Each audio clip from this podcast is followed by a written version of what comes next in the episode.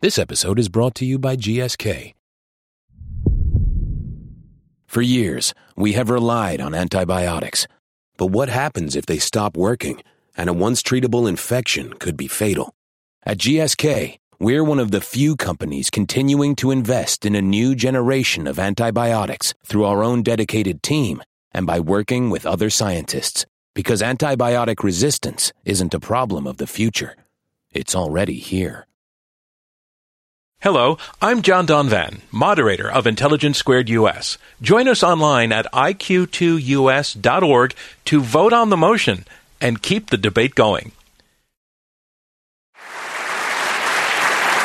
Buying time. That is what President Obama's deal with Iran on nuclear weapons does in the first instance. In a sense, it's getting Iran to lay aside its activities related to its ambitions to build a nuclear weapon for a set number of years, and then the deal ends. It's kind of like having a kid put his firecrackers up on the top shelf, and you can take them down a few years later, maybe with the hope that at that point the kid isn't going to want to blow things up anymore. That may be what buying time can deliver. Nobody loves this deal. But the White House argues that it is better than nothing and better than all of the alternatives. But is it? Well, that sounds like the makings of a debate, so let's have it. Yes or no to this statement. Obama's Iran deal is good for America. A debate from Intelligence Squared US. I'm John Donvan. We have four superbly qualified debaters, all firecrackers, on our stage here at the Kaufman Center in New York to argue for and against this motion Obama's Iran deal is good for America. Let's welcome the team arguing for the motion. Please, ladies and gentlemen, welcome Philip Gordon. And Philip, you are a senior fellow at the Council on Foreign Relations, but until very, very recently, you were at the White House uh, working on these issues. You were coordinator for the Middle East, North Africa, the Gulf region, pretty intimately involved with these negotiations. We want to know, you know, since you were so close to it, is there anything that you can tell us about being inside the process that would shed some new light on these negotiations? New light. Uh, John, I can, uh, after many, many rounds, more than I can remember, of difficult, contentious negotiations, I can share with you the insight that people who haven't slept for five or six days at a stretch get very irritable. Have you slept before coming here tonight? Just before coming here. You just caught up, right? Ladies and gentlemen, Philip. I hope so too, Philip Gordon. And Philip, can you tell us who your partner is? Uh, yeah, my partner is one of America's finest and most experienced diplomats, Ambassador Tom Pickering. Ladies and gentlemen, Tom Pickering. Tom, you are also arguing for the motion that Obama's Iran deal is good for America. You're vice chairman of Hills and Company, and you have had five decades as a U.S. diplomat.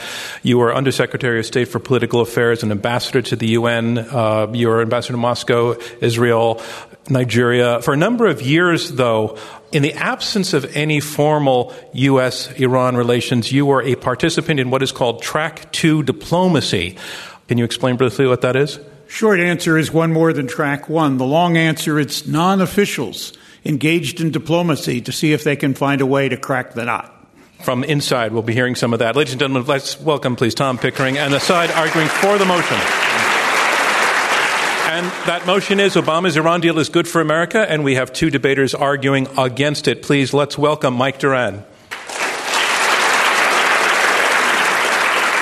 Mike, welcome back. Your second time debating with us. Uh, you're a senior fellow at the Hudson Institute, a former deputy assistant secretary of defense, a former senior director in the National Security Council. You helped devise and coordinate uh, a lot of U.S. strategies on Middle East issues, including efforts to contain Iran. You recently tweeted this. In Obama land, the kiss of the nuclear deal will turn the Iranian frog into a beautiful prince. But don't you have to kiss a lot of frogs before you find a prince? They're kissing a lot of frogs, it's true. And you're against that? I'm against that. Okay, we're going to hear why. Ladies and gentlemen, Mike Doran. And Mike, tell us who your partner is. My partner uh, is actually a foreigner. Uh, he's a Canadian. He's my favorite Canadian. But he's also the executive director of the Foundation for Defense of Democracies. He's uh, Mark Dubowitz, and he's one of the leading experts on everything financial to do with Iran, Every, sanctions. Everything I was going to say. So let me just cut through to say, ladies and gentlemen, Mark Dubowitz. Um, your think tank has has been described as the political brain trust on Iran sanctions, so much so that a few years back, a white paper that you co wrote was adopted by the Obama administration, largely without them changing it very much. But they don't seem to be listening to you now. Are they off your mailing list? That is true. That is true. We keep sending them ideas, and, and the White House keeps saying, you know, Iran sanctions are just so yesterday. Here tonight is your chance, because I'm sure they're listening, to change their minds. Ladies and gentlemen, the team arguing against the motion. Let's move on to round one. Round one are opening statements by each debater in turn. Our motion is Obama's Iran deal is good for America. And here to go up first for the motion to his lectern, Phil Gordon. He is a senior fellow at the Council on Foreign Relations. Ladies and gentlemen, Philip Gordon. Let me get straight to the point. Uh, Tom and I are going to argue that the Iran deal of President Obama is good for America for three basic reasons. One, it's important for the United States to stop Iran from acquiring a nuclear weapon. Two, this deal effectively does that, and it does it while avoiding a costly and unpredictable conflict. And three, the alternatives to this deal, the alternatives to this deal are far worse. And I'm going to ask you to pay particular attention to this third point. Now, in this brief opening statement, uh, this is not the place for a very detailed analysis of every provision in the agreement. I suspect most of you have already read it and are familiar with it. What I would do uh, is underscore some of what this agreement does, and I would ask you to think about it in these terms. Imagine the world before us with the agreement, if we get it finalized and we implement it, and imagine the world without the agreement. And ask yourself which one you want to live in, which one is good for America. On enrichment, what does the agreement do? With the agreement, Iran would have to take its current stockpile of low enriched uranium and get rid of 98% of it, keep only 300 kilograms.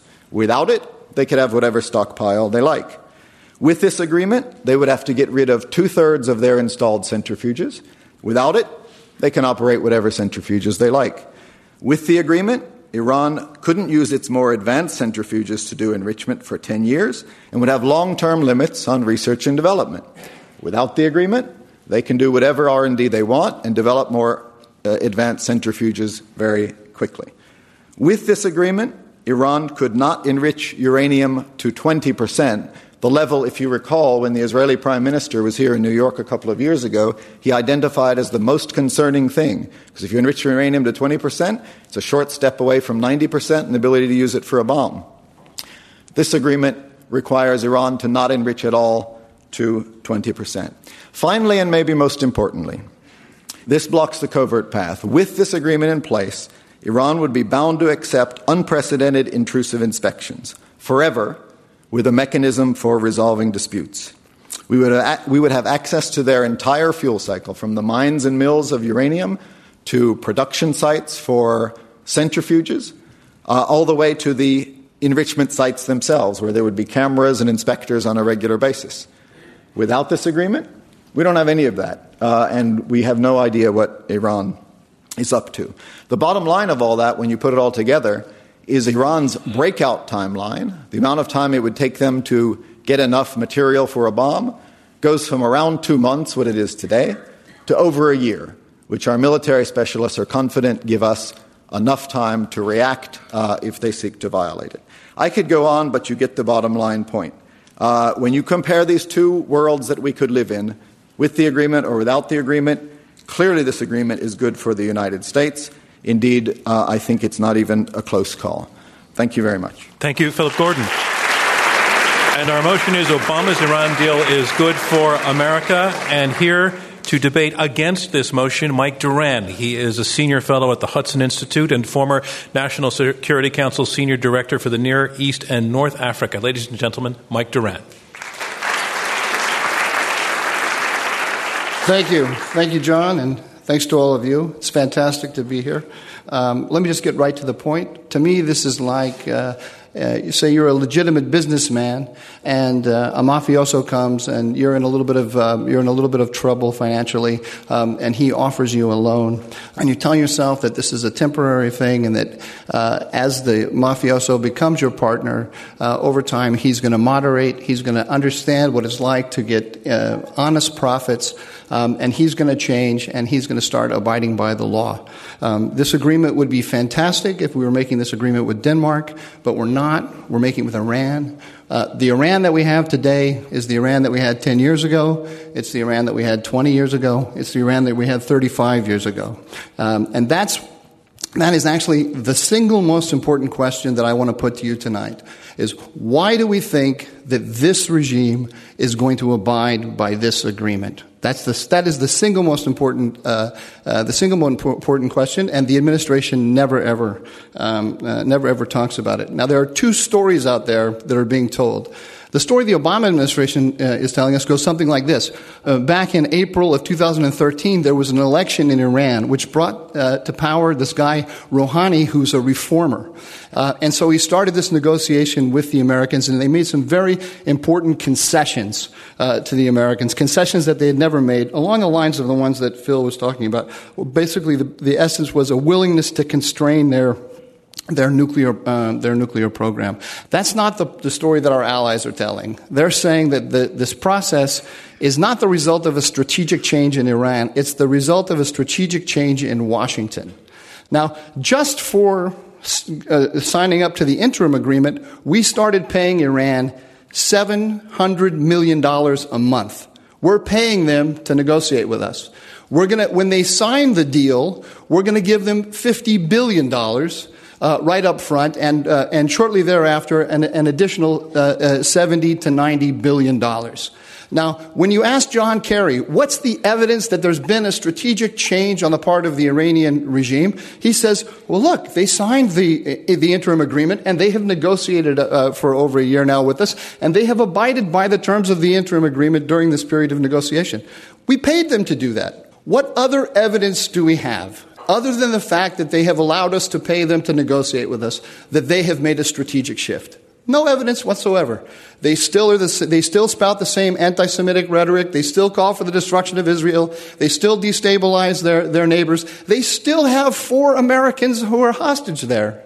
They didn't even have the, they didn't even have uh, the grace and the good manners to release the hostages during this, uh, during this negotiation. We are turning, with this deal, we are turning Iran into the regional hegemon in the Middle East. A good deal, a good deal, and this is what we need to define a good deal is one that stops Iran from getting a nuclear weapon, A. B. Makes our allies in the region feel safer, and three, makes the United States safer. This deal does not meet that basic criteria. Thank you. Thank you, Michael Doran. And a reminder of what's going on. We are halfway through the opening round of this Intelligence Squared U.S. debate. I'm John Donvan. We have four debaters, two teams of two, arguing for and against this motion.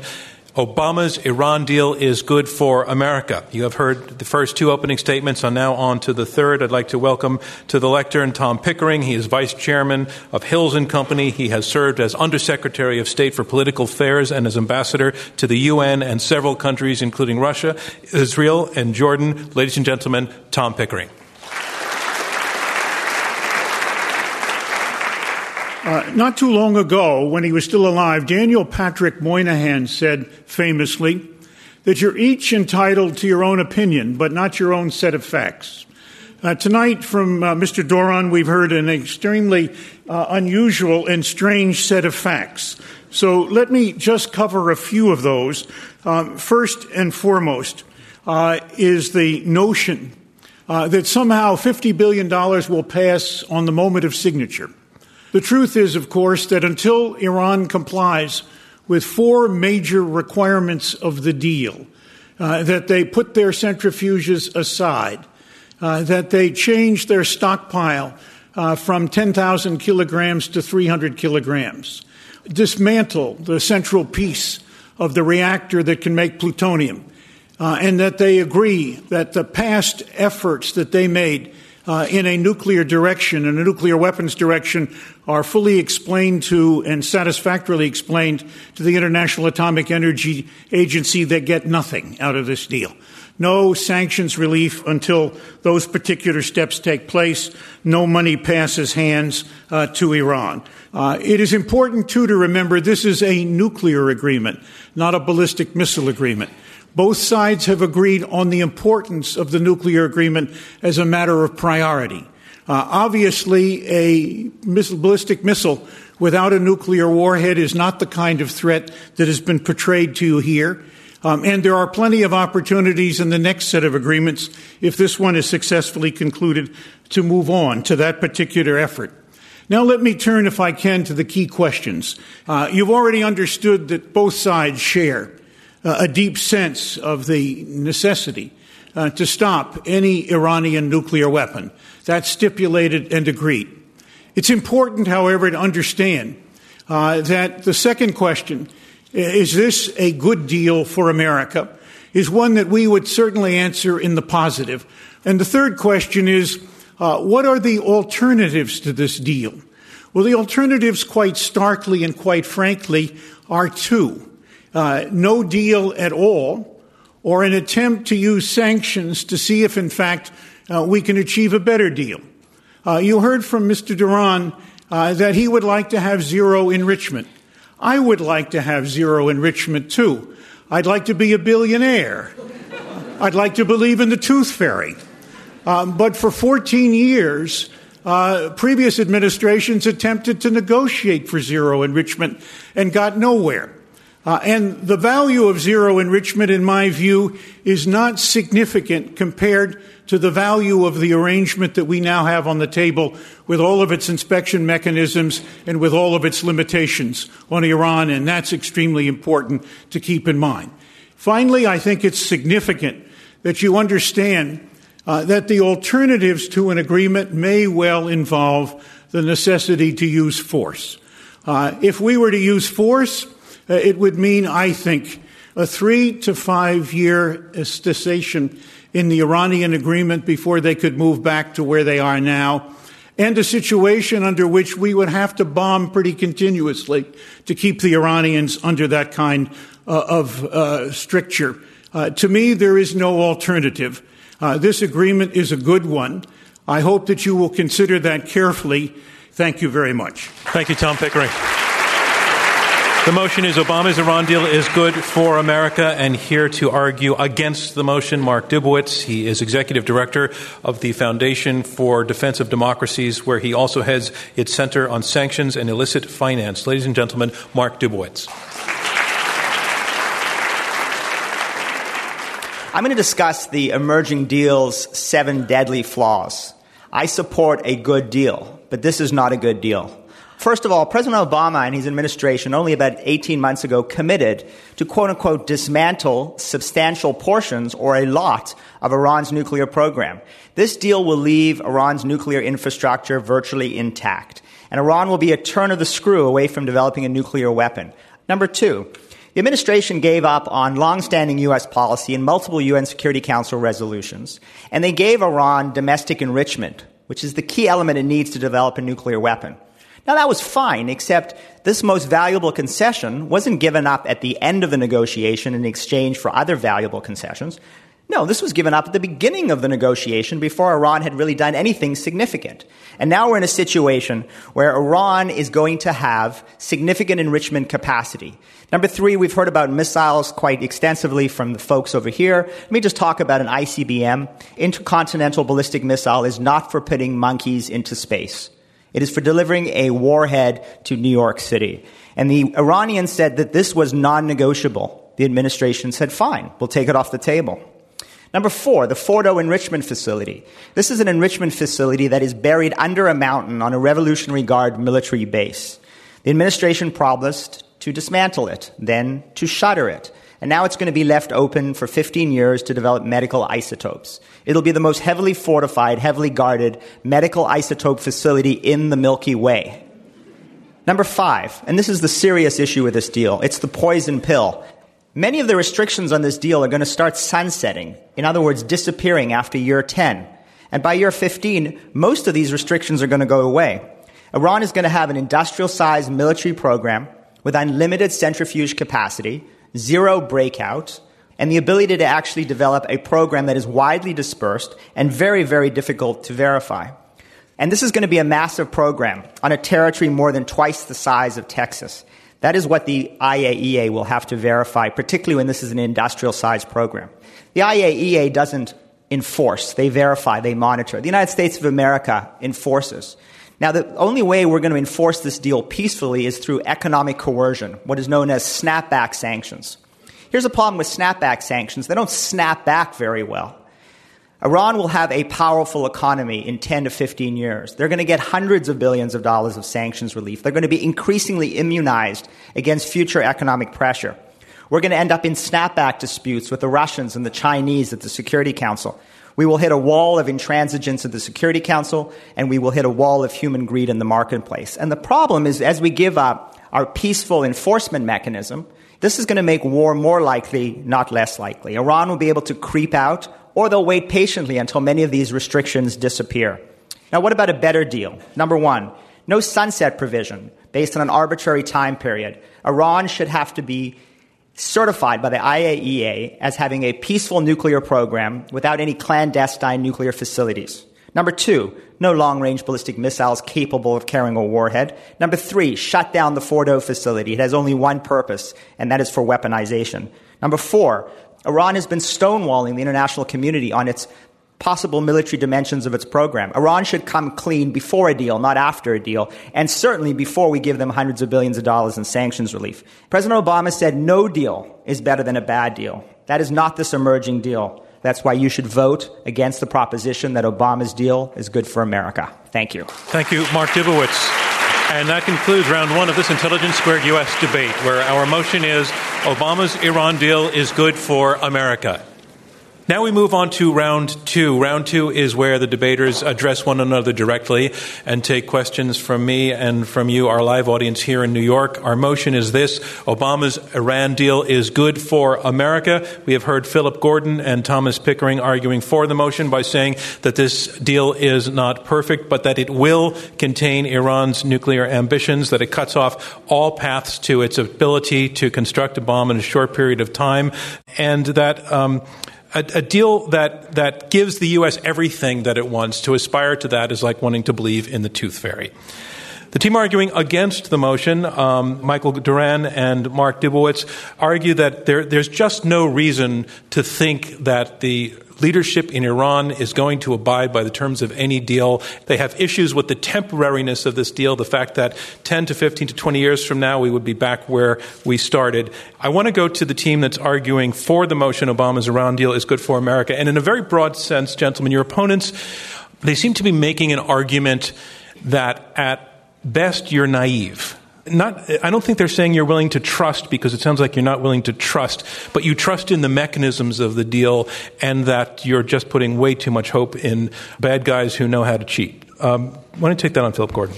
I'll say one word on, uh, on trust. Uh, and I think since Mike understood that point on trust, the Denmark analogy, we don't need this agreement because we trust uh, Iran. It's precisely because we don't trust them that we need a verifiable uh, agreement with binding restrictions. Let's go to the other side. Uh, Mike Doran. The agreement doesn't have binding restrictions. This is the, the, the reason that we have gotten any compliance out of the Iranians this far is because we're paying them to do it. Tom mentioned that uh, that the agreement is going to require the Iranians to come clean on all of their past uh, on all of their past program, which is an incredibly important uh, uh, of the monitoring mechanism. Unless you understand what the program was, you can't you can't monitor it. The fact of the matter is, the Iranians have stiffed the IAEA for a decade about this. We have not stood firm on it. We have not in, we have not forced them to come clean on their past uh, program.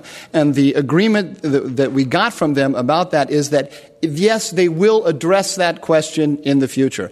I'm willing to bet anything. I'm, I'm going to make a prediction right here, Phil.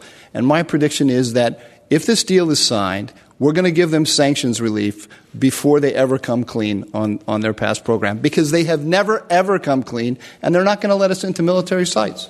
Tom Pickering.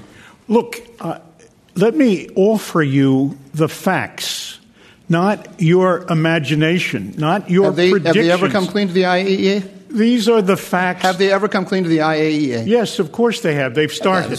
They, But- have started. But Uh, we will not uh, It's a very good step. conclude the release of sanctions until they have come clean with the IAEA. That's what we have said we will agree to, nothing less. And so that's, you're, you're sitting here making up fairy stories about what it is that's going to be agreed or not agreed. Uh, the notion that somehow we have been snookered or somehow that this process will not work totally defeats the fact that throughout the Cold War, we made a whole series of agreements with the Soviet Union. President Reagan said in his best Russian, Doverai no proverai, trust but verify. That's the basis of this agreement. All right, let me- let this me is let nothing new. Mark here. Dubowitz. Yeah, Tom, it's interesting. I mean, you know, these are stories you tell children to keep the nightmares away. That don't worry, the Iranians will come clean. Don't worry, the Iranians have come clean. But Tom, you know better than anybody that the Iranians have been stonewalling the IAEA for years. There are 12 outstanding questions about past and possibly continuing military dimensions of the Iranian program. The head of the IAEA has made it very clear that he is deeply frustrated that Iran refuses to answer those 12 questions. They've answered half of one, Tom. Half of one is not answering the questions. We also know that the administration will give sanctions relief based on Iranian nuclear compliance, and that includes centrifuges, it includes Fordow, it includes some of the nuclear elements of this. So Iran is going to get sanctions relief before they ever have to come clean on all 12 just not accurate, dimensions Mark. of Philip's not weaponization. accurate. It's just of not accurate, and Mark. you know what, Phil? They've Phil, already come on eight, according to the IAEA. But let's not Half argue about 12, the details. 12. Let's argue about the notion that they cannot get sanctions relief until they do. It's Tom, they already clear. have gotten sanctions relief. They've gotten $11.9 billion in oil escrow funds that have returned to them since November 2013. Their economy, Tom, their economy was on that's its in ret- back. that's in in return for the joint program of action. But they came, but they got sanctions relief before they ever came clean on But that- weaponization, which completely contradicts your But thesis. that's- Let me Your let me bring in Phil Gordon. Well, they have gotten exceedingly modest sanctions relief, access to a small fraction of their money that has been frozen in foreign accounts, which you know very well. The Iranian economy is at least $500 billion or a trillion dollars, and getting access to 700 million of their own uh, does not make a significant difference. The PMD point, I think, is the essential one. We agree with you that they haven't yet come clean on PMD and that they need to. Now, you can assert that that'll never happen, but I think we need to debate. You know, the proposition on the table is does this framework good for America? You can attack some alternative version of the framework, but the one on the table is the one in which they have to come clean on PMD before they get the. And Phil, here's the problem. Mark, let's let, let's hear from your partner. let me shift it a little bit and just say that uh, you, you know uh, Tom said what I want is uh, so, is a fantasy. I want zero enrichment, zero reprocessing. That's not what I want. What I want is an American side that will a behave like a great power and b not give the store away. Now, What, but, but let me just. say, Why do you think that that hasn't happened? What if the, what if this is actually the best deal that they can give, Oh, no, given no, the no, realities? No, no, no, no, no. We, it, uh, listen, uh, I have it from uh, from European partners to the negotiations that they have been shocked by the giveaway. Uh, the idea that we are responding that we are responding to the demands of allies is simply not true. This has been a bilaterally negotiated deal. Motivated by what? beginning by the desire for detente with Iran. The president has sold the world on the notion that he is that what he's trying to do is get a nuclear arms control agreement. Uh, what his, what his tr- strategic goal is to have detente with Iran, and he's using the arms control agreement as the Every for step getting of it. the way, the Tom Pickering. European allies, the Russians, the Chinese, the Brits, the French, and the Germans have been with us. Even Not with an occasional protest from nos amis les Français. Not So, true. Mike, Not true. all Wait, of wait, wait, foreign wait, gentlemen! I just, I, oh, look, whoa. Mike oh, better than the- I just Mike knows better. hold it. Let's negotiate this. let me let let me let Philip respond. So no, I'm just puzzled. So Mike is sure that the British and the French and the Germans and the Russians and the Chinese hate this agreement and think we've given away the store. But the foreign ministers of all those countries have endorsed it and explained it and defended it. That's that's a tricky one for me. Well, the, fa- that's the fact easy. is, I mean, that's easy, Phil, and you know this. The fact of the matter is, is those countries don't believe they can stop, stop the Obama runaway train to, to essentially surrender. I mean, the French of the Sure, French, the Russians are the- totally compliant. They with do the everything we say. train. Those they do the everything we say. The Europeans have told me. The Europeans have told me their biggest nightmare is U.S. negotiators at one minute of midnight in a room with the Iranian negotiators, and they believe at that point major concessions come. And listen, major concessions have come, Phil. The fact of the matter is Iran's economy was on its back in 2013 as a result of sanctions. As a result of sanctions relief that your administration, that you were in, negotiated, the economy is on its knees getting up to its feet. We've lost economic leverage. Iran went from a severe recession to a modest recovery. When you lose peaceful economic leverage, you lose the ability to actually negotiate strong nuclear concessions. And when you lose peaceful economic leverage in a post deal environment, you have no way to enforce this deal. And then you have to use military force to enforce this deal, which is something nobody at this table wants. Philip Gordon. We agree on sanctions, Mark, or at least that part of it. That's why they agreed to this deal that required them to do so many things that they didn't want to do. You're right. The economy was on its back. It's because of the sanctions that we put together, together with our allies. And that's how we got this deal. And then you diminish the pressure. And Mark, that's why we're getting a Mark, flawed your, your partner's touching your elbow. The, uh, uh, Mark was Mark was nice. Mark Mark Mark, uh, Mark toned down the story a little bit. The story that he heard was our nightmare. This is from our European allies. Our nightmare is that Zarif and Kerry are in a hotel room and it's one minute to midnight and there's a and there's a deadline. What this, the story that the Obama administration told when it signed the interim agreement is it said, "Yo, the uh, supreme leader is under such economic pressure. He's dying for an agreement. What he needs from us is a face-saving agreement." A face-saving agreement. So we're going to rip up these Security Council resolutions, zero enrichment, zero reprocessing. Uh, we are going to give him a face-saving nuclear enrichment program of 1,000 centrifuges. A little bit later, the Americans came and said, mm, it's not going to be 1,000, it's going to be 3,000. Now it's 6,104. And that's why I can sit here and I can tell you there has been a pattern of concession, unilateral concession from the United States, and then forcing Okay. our partners along. And in the end, Okay. the Iranians won't come clean and we'll give them sanctions relief. Hello, I'm John Donvan, moderator of Intelligence Squared US. Join us online at iq2us.org to vote on the motion and keep the debate going. I want to remind you that we're in the question and answer section of this Intelligence Squared US debate. I'm John Donvan, your moderator. We have four debaters, two teams of two, arguing it out over this motion Obama's Iran deal is good for America. Tom Pickering. Look, your predictions are your predictions. They have nothing to do with the framework. So if you want to believe the tooth fairy, if you want to believe the worst of all possible predictions, there's your choice. But it's not up on the board.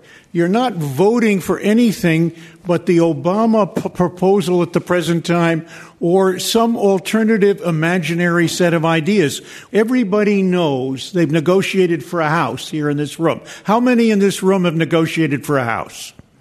Everybody knows your first bid is not the acceptable answer to what it is you get. It's plain and simple. Two guys My over here didn't raise their hands. Mark, so Mark I don't know. Dubowitz. Mark Dubowitz. Well, yeah, Tom, here's the problem. We, we have outlined a better deal, and one of the key elements of a better deal is that the restrictions that the Obama administration is putting on this program are not going to expire after 15 years. I mean, 15 years. So let me ask how many of you remember 9 11? 9 11 was 14 years ago. In geopolitics, as in life, 15 years is a blip in time. In 15 years, most of these restrictions are going to vanish. Iran will have an industrial sized program. They'll have zero breakout. Zero breakout is undetectable breakout. Tom, we can negotiate a better deal by making one simple modification to the Obama deal. And that is that the restrictions will not sunset. They will not disappear until the International Atomic Energy Agency has reached a broader conclusion that Iran's nuclear program is only for peaceful purposes and there are no clandestine activities. If you could stand and tell us your first name, please. Sure. Thanks. Thanks, John. My name is Kayvan Afshari. I'm the Director of Communications for the American Iranian Council. It's an organization for which Ambassador Pickering serves as an honorary board member. So I want to leave aside You're, what you're not a plant as a result. No, no, no. Okay. okay. I have a lot of respect for him, but not at all. well, I actually I want to put aside what Iran is conceding in this deal and focus on the sanctions relief that it will hypothetically receive. And I kind of want to ask two sides of this question: one for each side. So, um, for the side in favor of the deal, do you see any uh, veracity in the argument that you know, an Iran, when, which has sanctions relief, will be more aggressive regionally. Uh, you know, spend that money in Yemen and Syria. And for the other side, do you see the argument that an Iran that has sanctions removed might, you know, through economic interdependence, it'll have kind of a moderating effect on its regional behavior. So is a sanction for Iran basically good for America or bad for America? Let's take it first to uh, Tom Pickering. You want to take it? Okay, Phil Gordon. Uh, oh, you're recusing yourself. That's very respectable. Look, uh, Iran having access to its frozen funds is not something we would welcome. Uh, we've been very clear, the administration has been very clear that Iran is a destabilizing factor in the region. It's a state supporter of terrorism. We don't want to see the Iranian regime have more money at its disposal to pursue some of these activities. But as Tom reminded the group earlier on, this is a nuclear agreement. Now, it seems to me what our opponents are suggesting here, or those who don't want to move ahead with this deal, is that we focused it on the nuclear program to get international support for the sanctions. We brought down the Iranian economy. And then in the 11th hour, we say, oh, by the way, even though we've gotten what we want on the nuclear side, let's keep on the sanctions because we actually now want Iran to stop supporting terrorism, recognize Israel, stop messing around in Yemen. And let me just be clear I'm for all of those things. But the idea that we can just shift gears and say, uh, we're not even doing the deal until then is a recipe not for getting both a nuclear deal and constraining Iran in the region. It's a recipe for getting neither. Mike Doran. This, uh, uh, this deal is an, uh, a deal about nuclear weapons, but it has profound implications for uh, Iran's place in the world. It has pro- profound implications for Iran's ability to make mischief around the, the region. Uh, all of the region, everyone in the region, all of our allies are up in arms, hair on fire uh, about this issue. And, and the answer is look, it's just, a, it's, it's just a nuclear agreement. The only way this this agreement makes sense, is what uh, Kayvan uh, asked here, is if the Obama administration believes that if it kisses the frog, it will turn into a, to a prince. That through this economic, uh, through the economic transformation of Iran, through greater relief of sanctions and greater business opportunities, Iran is going to miraculously transform into something other than what we know it to be. Is it at the core the side arguing for the motion isn't in any way at the core of the thinking on the agreement that that uh, Iran in 10 to 20 years may be nicer than it is today? I think it's clear that they will be deeply invested in being part of the international community from which they have been excluded. So there is no question that at least one possibility is that they will behave and not move toward a nuclear weapon. The other possibility is we will certainly, as I pointed out a minute ago, know if they do. And we will have exactly the same retributive ca- capabilities then as we have now. Tom is actually putting his finger on their case. Their case is of an economic seduction case, not economic coercion. We're going to seduce the hard men of, re- of this regime. And in 15 years, they are going to be integrated into the global economy. And by being integrated, they're going to be moderate and pragmatic. Because that's the only way this deal makes sense. Because all those restrictions are going to go away in 15 years. And if economic seduction doesn't work, Phil, if economic seduction doesn't work, Tom, it's the same regime in power. And this is not King Wilhelm Alexander of Holland. All right? This is Ali Khamenei of Iran. If you could stand up, thanks. Um, the question is why isn't the solution more and more choking sanctions? And why does this deal have to happen right now? Why can't we just choke them further with sanctions until we're in a better bargaining position to do a better deal? Uh, uh, Philip Gordon. Well, one reason is that's partly what's got, what got us here. You know, uh, the world, as Iran started to do enrichment and move towards a potential weapons capability, uh, go back to 2003, decided that the outcome had to be uh, zero enrichment. And we insisted on that, and we insisted on that as they increased from, at the time, uh, 160 centrifuges. And we said, no, it has to be zero. And then they got up to 3,000, we said it has to be zero. And we've done that all the way to 19,000. So we could, as you suggest, and as I think Mike and Mark would suggest, keep choking. I'm just suggesting that had we done so, choking, choking sanctions, instead of 19,000 centrifuges, we'd get to 25, and then 30. And then we would have another debate three years from now, and they'd be at 30,000 centrifuges uh, let, and let, all the rest. Let, so be careful. So, so what is your response to that? That if you push too hard, there just isn't going to be anything. Well, the reality is is that I, I, don't believe that we should have imposed choking sanctions through these negotiations. But it's not. Again, it's the fallacy of the false alternative that Phil's very good at offering. The fact of the matter is, we should have increased the sanctions. We continue to ratchet up the pressure. We didn't have to stick at zero enrichment, but we could have offered exactly what President Obama offered in the beginning, which was 500 to 1,000 centrifuges. Why the willingness on the part of the United States to continue to diminish our nuclear demands step by step? The fact is that the Iranians fear U.S. escalation dominance. They incre- increase their program incrementally. They fear escalation dominance. They fear our crippling sanctions. They fear our military power. And so you're right. We could have actually increased our sanctions, but we could have done so in, a, in an incremental way. We could have ratcheted up the pressure. And most importantly, we could have stuck to our nuclear demands. Why the rush, you ask? The rush is because President Obama has 18 months left in his term. And President Obama wants a legacy capping nuclear deal. Why not let Hillary negotiate this? Why not let Marco Rubio negotiate this? Why the rush to negotiate? Right? Stick to our. I'm trying to be bipartisan. Stick. You're being so Canadian now. So Canadian about it. Listen. Our motion is Obama's Iran deal is good for America, and that concludes round two. Now we move on to round three. Round three will be closing statements by each debater in turn. The motion is Obama's Iran deal is good for America. Here to summarize his position supporting this motion, Tom Pickering, a former Undersecretary of State and U.S. Foreign Service career ambassador. I want to take you to two stories that I think are important and throw light on this question. Two years ago, a few of us met with then the leading Iranian negotiator. He said to us frankly that for eight years we have been in the doghouse. Ahmadinejad put us there, and we're now coming out. We will come forward with a set of ideas and principles for the negotiation that will deal effectively with the problem of your suspicion about our nuclear weapon. Uh, and we will accept inspections, a wide variety of them. And we want sanctions relief. And if we cannot achieve this with you in a reasonable period of time, we won't be back. And that's where we are now. A second story. Two weeks ago, I had the opportunity on successive days uh, to hear again from the lead negotiators on both sides. Each one of them uh, said to us, uh, This is a good deal for the following reasons. And the Iranian reasons were, guess what? Quite friendly to the Iranian point of view and ignored the question of the major uh, negotiating concessions they had to make. But when I sat down, just as the Belfer Center sat down, I could not find any reason to believe that what they had said was so inconsistent that in fact we didn't have a deal very close to in hand and that nothing contravened the framework. We now have a new opportunity in the region, but we have a new opportunity first with Iran. Uh, now to stop any effort toward a nuclear weapon. So I urge you to vote yes when the time comes. It is, in my view, the answer to this difficult problem. Thank you, Tom Pickering.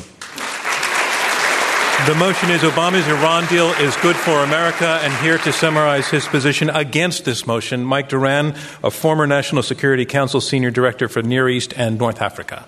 Uh, the men sitting over here are intelligent um, and they are experienced and they are engaging in the worst kind of, uh, of wishful thinking, as is the, the White House. It calls to mind Ronald Reagan uh, in 1987 when he appeared before the American people and he said, Three months ago, I told you that I didn't trade arms for hostages with Iran.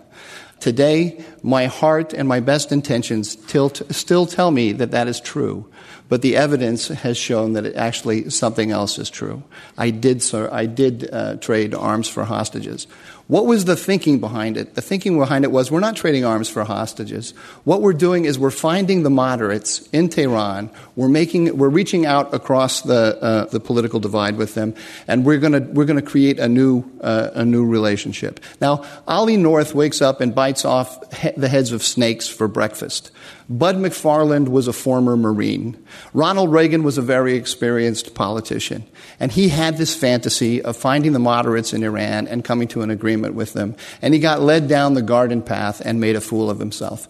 The exact same thing is happening now to the, to the Obama administration. There's a fantasy in the American national security elite that across the Persian Gulf there is this ally in waiting, and if we just, if we just embrace it properly, everything is going to get better. Mike Doran, thank you very much. Your time is up. Our motion is Obama's Iran deal is good for America. And here to summarize his position favoring the motion, supporting the motion, Phil Gordon. He's former White House coordinator for the Middle East, North Africa, and the Gulf region. As you sit here and think about how you want to vote, whether you believe this deal is good for America or not, I would ask you to imagine not that you're just sitting here and you get a free vote as a citizen, but you're the President of the United States. Uh, and it's June 30th and your team has come back and said, Mr. President, Madam President, this has been really hard, but we got the framework that we, we talked about. We've got it. Now you just have to decide if it's good for America or not. Uh, now, maybe, Mr. Madam President, Mike and Mark have persuaded you it's not good for America and you should reject it. And if you do, maybe we'll put on more sanctions and somehow the world will follow us, even though we walked away from the agreement. And maybe Iran will then come back to the table and agree to zero or 500 centrifuges, and maybe they'll get rid of their heavy water reactor anyway, and maybe they'll accept anytime, anywhere inspections, including military bases. Uh, and maybe they'll recognize Israel and stop terrorism. Maybe, maybe all that will happen, speaking of, of fantasies. And, uh, because you thought this deal wasn't good and you rejected it and you hoped all those things would happen. On the other hand, maybe we'll walk away we won't be able to keep the international sanctions coalition together. Iran will start resuming all of those things it stopped doing with the joint plan of action. And at that point, you, and think about this very seriously, will be faced with a choice. Either you acquiesce and let them finish that heavy water reactor and build more centrifuges, or use military force to stop it. That's what I'd ask you to think about when you decide if this agreement is good for America or not. Thanks, the Phil deal Gordon. you walked Your away time is from up. would look very good indeed. Thank you, Phil Gordon.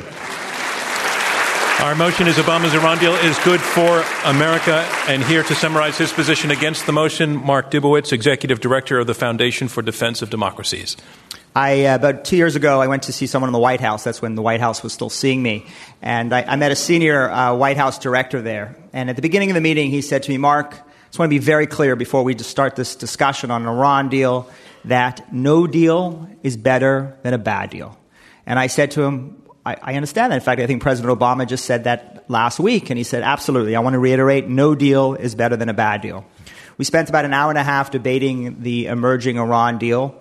And at the end of it, he was showing me out of his office. We were walking down the, the hall, and he turned to me and he said, Mark, I just want to be very clear. As I said at the beginning of our discussion, that a bad deal is better than no deal. Now, that's what's known in Washington as a, as a gaffe. A Washington gaffe is when the White House tells you the truth. And I think that's where we are at today. We are at today, and you've heard the argument from Phil, you've heard the argument from Tom, that really a bad deal is better than no deal. Well, the fact of the matter is, is that's a fallacy of false alternatives. There is an alternative to a bad deal, and it's not no deal, it's a better deal. Our side outlines seven specific ways to make this deal better. They are not fictions, they are real alternatives. Without go anywhere, go anytime inspections into military bases, we'll have no way of knowing whether the regime is developing warheads. And while, without effective, peaceful snapbacks, economic leverage that helps us actually respond to Iranian cheating and challenging, we will only be able to respond using military force. If you believe that economic seduction will change the hard men of, of this regime, then you should support their side. If you believe that this terror sponsoring, Holocaust denying, Thank you, Mark Dubowitz. Your time is up, but we see where you're going. Thank you. And that concludes round three of this Intelligence Squared U.S. debate, where our motion is Obama's Iran deal is good for America. Okay. So it's all in. Remember, I asked you to vote twice, once before the debate and once again after the debate on this motion. Obama's Iran deal is good for America, and the team whose numbers change the most between those two votes will be declared our winner. Let's look at the first vote on this motion. Obama's Iran deal is good for America. 37% agreed at the outset. 19% were against at the outset. A large 44% were undecided. So, those are the first votes. Remember, it's the team whose numbers move the most in between these two votes. So, in the second vote, the team arguing for the motion, their second vote was 50%. That means they picked up 13 percentage points. That is the number to beat. Let's look at the team against the motion. In their first, first vote, they were 19%. Their second vote went up to 43%. That's a 24% increase. That team wins. The motion is defeated by the team arguing against. Our congratulations to them. Thank you for me, John Donvan, and Intelligence Squared US. We'll see you next time. This Intelligence Squared U.S. debate was held in front of a live audience at the Kaufman Center in New York City. Dana Wolfe is our executive producer. Robert Rosenkrantz is chairman. Taylor Quimby, Maureen McMurray, and Rob Christensen are the radio producers. Damon Whittemore is the audio engineer. Clea Chang is director of production. Chris Kamakawa is director of research. And I'm your host, John Donvan. For more information or to purchase tickets to future events, visit iq2us.org. Intelligence Squared is distributed by NPR. These debates are made possible by generous contributions from listeners like you and with visionary support from the Connor Davis Family Foundation, David A. Coulter, Christopher W. Johnson Charitable Trust, George L. Ohrstrom Jr. Foundation, Dr. Kelly Posner Gerstenhaber, Prophet Capital Asset Management, the Rosenkrantz Foundation, the Arthur N. Rupe Foundation, the Mortimer D. Sackler Foundation, and the Paul E. Singer Foundation. From Intelligence Squared US, thank you.